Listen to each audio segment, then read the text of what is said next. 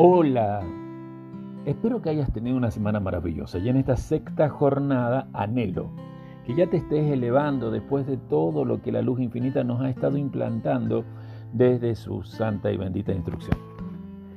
Leemos en Génesis o Bereshit 25.8, Abraham expiró y murió en buena vejez, anciano y lleno de días, y fue reunido a su pueblo.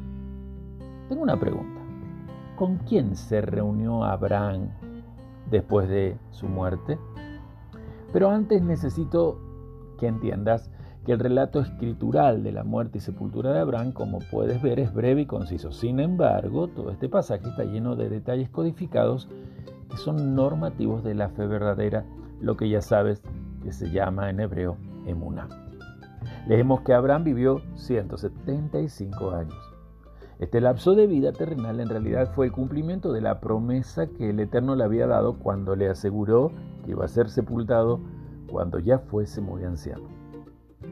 Nuestro padre Isaac tenía en ese momento 75 años y sus nietos Jacob y Esaú tenían 15 años. Así que Abraham fue capaz de ver a sus nietos crecer. Esto muestra que el libro de Bereshit o Génesis no se escribió en un estricto orden cronológico es básicamente cronológico, pero no lo es estrictamente.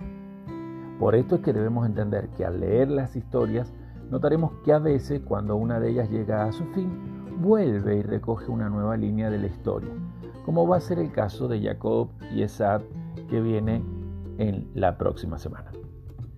Ahora bien, de la vida de nuestro padre en la fe, Abraham, aprendemos que una cosa es vivir una larga vida pero otra muy distinta es vivir una larga vida que también sea satisfactoria.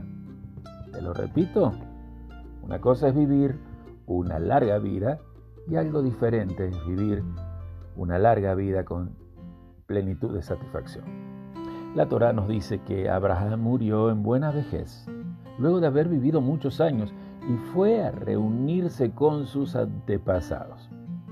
Literalmente esa expresión buena vejez o lleno de días, como dicen otras traducciones, es un modismo que se usaba en aquel entonces para indicar que él llevó una vida bien vivida. Da la idea de satisfecho, de alguien lleno de shelemut o plenitud. O sea que esto significa que Abraham vino, vio todos los deseos de su corazón cumplidos las Sagradas Escrituras nos aseguran que Abraham logró este nivel de vida simplemente por transitar sus días confiado en la benevolencia ilimitada del Eterno. Este modismo indica que en todos sus años, todos sus días estuvieron dedicados a santificar el nombre de nuestro Dios. Todo fue aprovechado por Abraham Avinu, no solo cada día, sino cada instante de sus días. Todo fue aprovechado lleno de integridad. No le faltó ni una parte de un día que no estuviese dedicado al Creador y a santificar su santo nombre. Por eso es que Abraham estaba viviendo por la fe cuando murió, según lo relata el autor del libro a, los Hebreos, en el capítulo 11 del 13 al 16, que te invito por favor que lo busques y corrobores. Esta es la gran idea que tiene el Eterno. Él nos ofrece una vida que confíe plenamente en Él y en su gracia misericordiosa. Hasta aquí hay una cosa cierta y segura que puedo comentar y que vamos a considerar. Más allá de una vida consagrada a la búsqueda de la benevolencia divina y al deseo de conocer al Eterno, toda persona que quiere ser un sadik, es decir, un justo, debe enfrentarse en su hora de muerte física la vida de todo ser humano, por más instrumento glorioso que sean las manos y en el propósito de Yahvé, tiene un día marcado como el límite de su existencia física. ¿Lo aceptamos? El ser humano no es inmortal. Ahora bien, al leer este versículo surge un planteo. Si nuestro padre Abraham había salido de su tierra natal y ya no vivía en el lugar de sus parientes, ¿cómo es posible que la Torá diga que Él fue reunido a su pueblo cuando Él murió? Bien, sabemos que antes de morir Abraham había recibido de parte del Eterno la visión de la porción del Olanaba, el mundo venidero, lo que le esperaba. Y por eso sabemos que Él fallece en calma, en plenitud de paz de conciencia y bienaventurado. Por esto último tenemos que aceptar que la expresión reunido a su pueblo no quiere enseñar que el alma humana posiblemente siga existiendo después de la muerte en algún lugar desconocido, inalcanzable para los vivos. Eso es un pensamiento griego y es un pensamiento que desde la cultura griega se va a meter en el judaísmo por medio del rabinato farisaico esotérico recién en el siglo II de nuestra era común. Por lo tanto, cuando nosotros leemos que nuestro Padre fue reunido a su pueblo, debemos aceptar que no se trata de que su alma se haya reunido al pueblo de los justos que habían muerto antes que él. Entonces, para entender bien el mensaje que aquí encontramos, debemos saber que esta expresión es un hebraísmo que señala a la antigua manera de enterrar los muertos y la cosmovisión que además tenían la gente que vivía en el cercano oriente con respecto a su conexión ancestral. Por eso diré que en primer lugar tenemos que saber que las tumbas antiguas tenían lugar para varios cuerpos, porque normalmente eran tumbas familiares. Dentro de esas tumbas, que siempre y generalmente solía ser una cueva, se excavaba aperturas en la pared de la misma suficientemente grandes para allí introducir los cuerpos muertos. En el centro de esa tumba, en el centro de la cueva, había un lugar en el suelo con un nivel más bajo llamado el Valle de los Huesos Secos. Aquí era la zona mortuoria en donde finalmente se reunían los huesos de los cuerpos ya decompuestos. Quizás con esto podés entender lo que en Ezequiel 37.1 el profeta cita. En esos tiempos, en los tiempos de Abraham, de Isaac, de Jacob, existía la costumbre de realizar dos entierros por cada difunto. Recordalo, la costumbre de realizar dos entierros por cada difunto. Esta costumbre va a estar durante todo lo que la Tanaj relata y aún en la época, en el siglo I, en la época de nuestro Señor Yeshua. Dos entierros por cada difunto, ¿qué significa? Bueno, el primer entierro ocurría apenas la persona fallecía. Se colocaba el cuerpo en esa cavidad en la pared de la cueva y luego se esperaba hasta que su descomposición ocurriera completamente. Para entonces, cuando ya lo único que quedaban eran los huesos, se realizaba la ceremonia llamada el segundo entierro, la que normalmente acontecía un año después del primero. En este segundo entierro se sacaban los huesos del cuerpo ya descompuestos de, esa, eh, de la pared y los juntaban apilándolos ya en el Valle de los Huesos Secos. En un cementerio del primer siglo de la era común que hoy se encuentra en lo que se conoce como el Monte de los Olivos, se puede ver que estaba esta costumbre de meter el hueso más grande, el fémur, en una cajita de piedra con inscripciones que identificaban al muerto y se guardaba esto como recuerdo. De ese modo se simbolizaba que la fuerza del andar de aquel difunto se sumaba la energía que habían dejado las conductas de sus antepasados. Se cuenta en la historia que en los días del segundo templo aún se mantenía la costumbre de repartir la herencia recién cuando se realizaba este segundo entierro. Es ahí, en el segundo entierro, cuando los familiares se reunían y esta es la excusa que ahora vos vas a escuchar que se le presentó a Yeshua cuando Yeshua a un varón le ofreció que lo siguiera. Yeshua llama a un seguidor suyo a recibir el yugo, pero este seguidor le responde de la siguiente manera. Voy a leer Mateo 8, del 21 al 22. Repito, Mateo 8, del 21 al 22.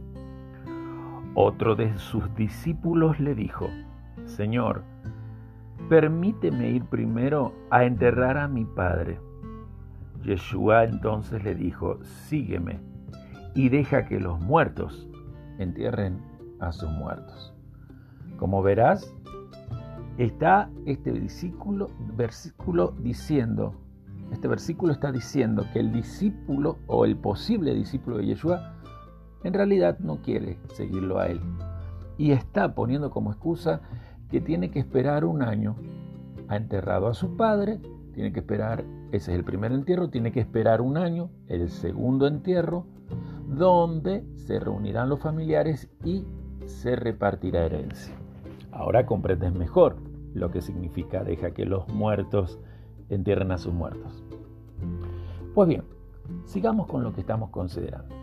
Lo primero que podemos aprender de esto es que la expresión fue reunido a su pueblo tiene que ver con la costumbre de reunir los huesos de los familiares muertos en la misma tumba, pero en el medio de esa cueva.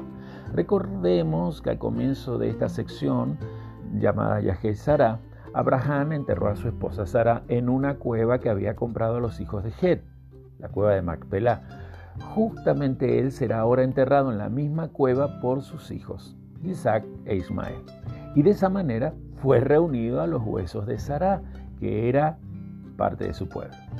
Luego sus hijos, Isaac y Jacob, también fueron enterrados en la misma cueva junto con sus esposas respectivas, Ribka y Lea. O sea que en total hoy existen seis cuerpos patriarcales o seis cuerpos de estos varones, nuestros patriarcas y sus esposas, nuestras matriarcas, enterrados en esa cueva. Todavía se sabe dónde está esa tumba porque hasta hoy se ha mantenido la tradición del lugar.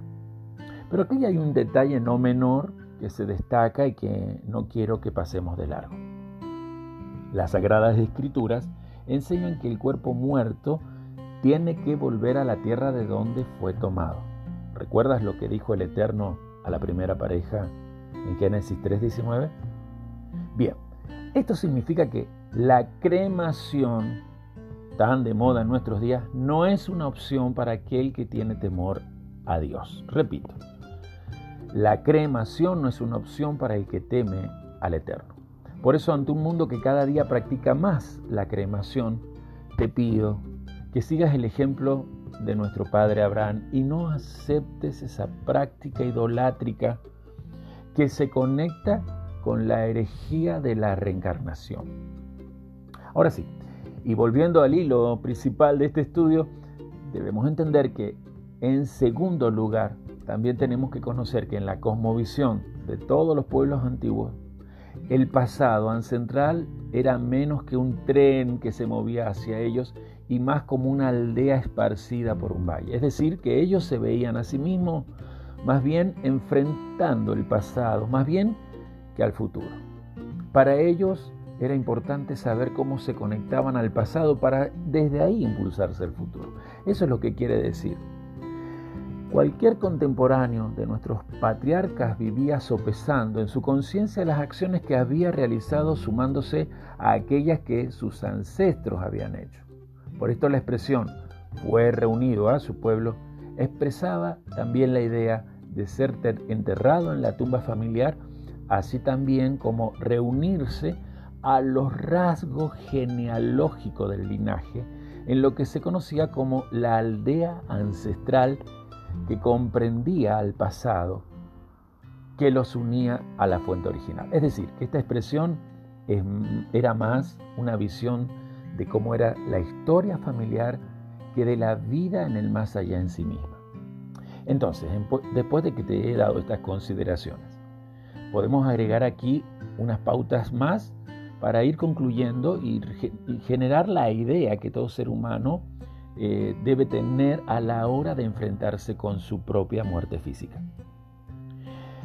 En este mundo físico se destaca siempre la labor de aquel ser humano que vivió en la justicia divina, disfrutando de la benevolencia ilimitada del Eterno. Es decir, que la vida fructífera, llena de significado y logros en el propósito eterno de Dios, será la que verdaderamente perdurará en la memoria de las generaciones futuras, ya que ha reparado con su testimonio todo tipo de vaciedad que puedan haber producido las malas acciones de sus ancestros. De ahí que sea tan importante cortar con la iniquidad de nuestros padres y generaciones pasadas. Apreciado y apreciada discípulo o discípula de Yeshua, anhelo en este momento que aquel que bendijo a Abraham, a Isaac y a Jacob, hoy esté con su bendición fortaleciéndote, para que puedas llenar tus días según su propósito eterno en el ungido, sí, en Yeshua, el Mesías, para que no te permita morir antes de tiempo.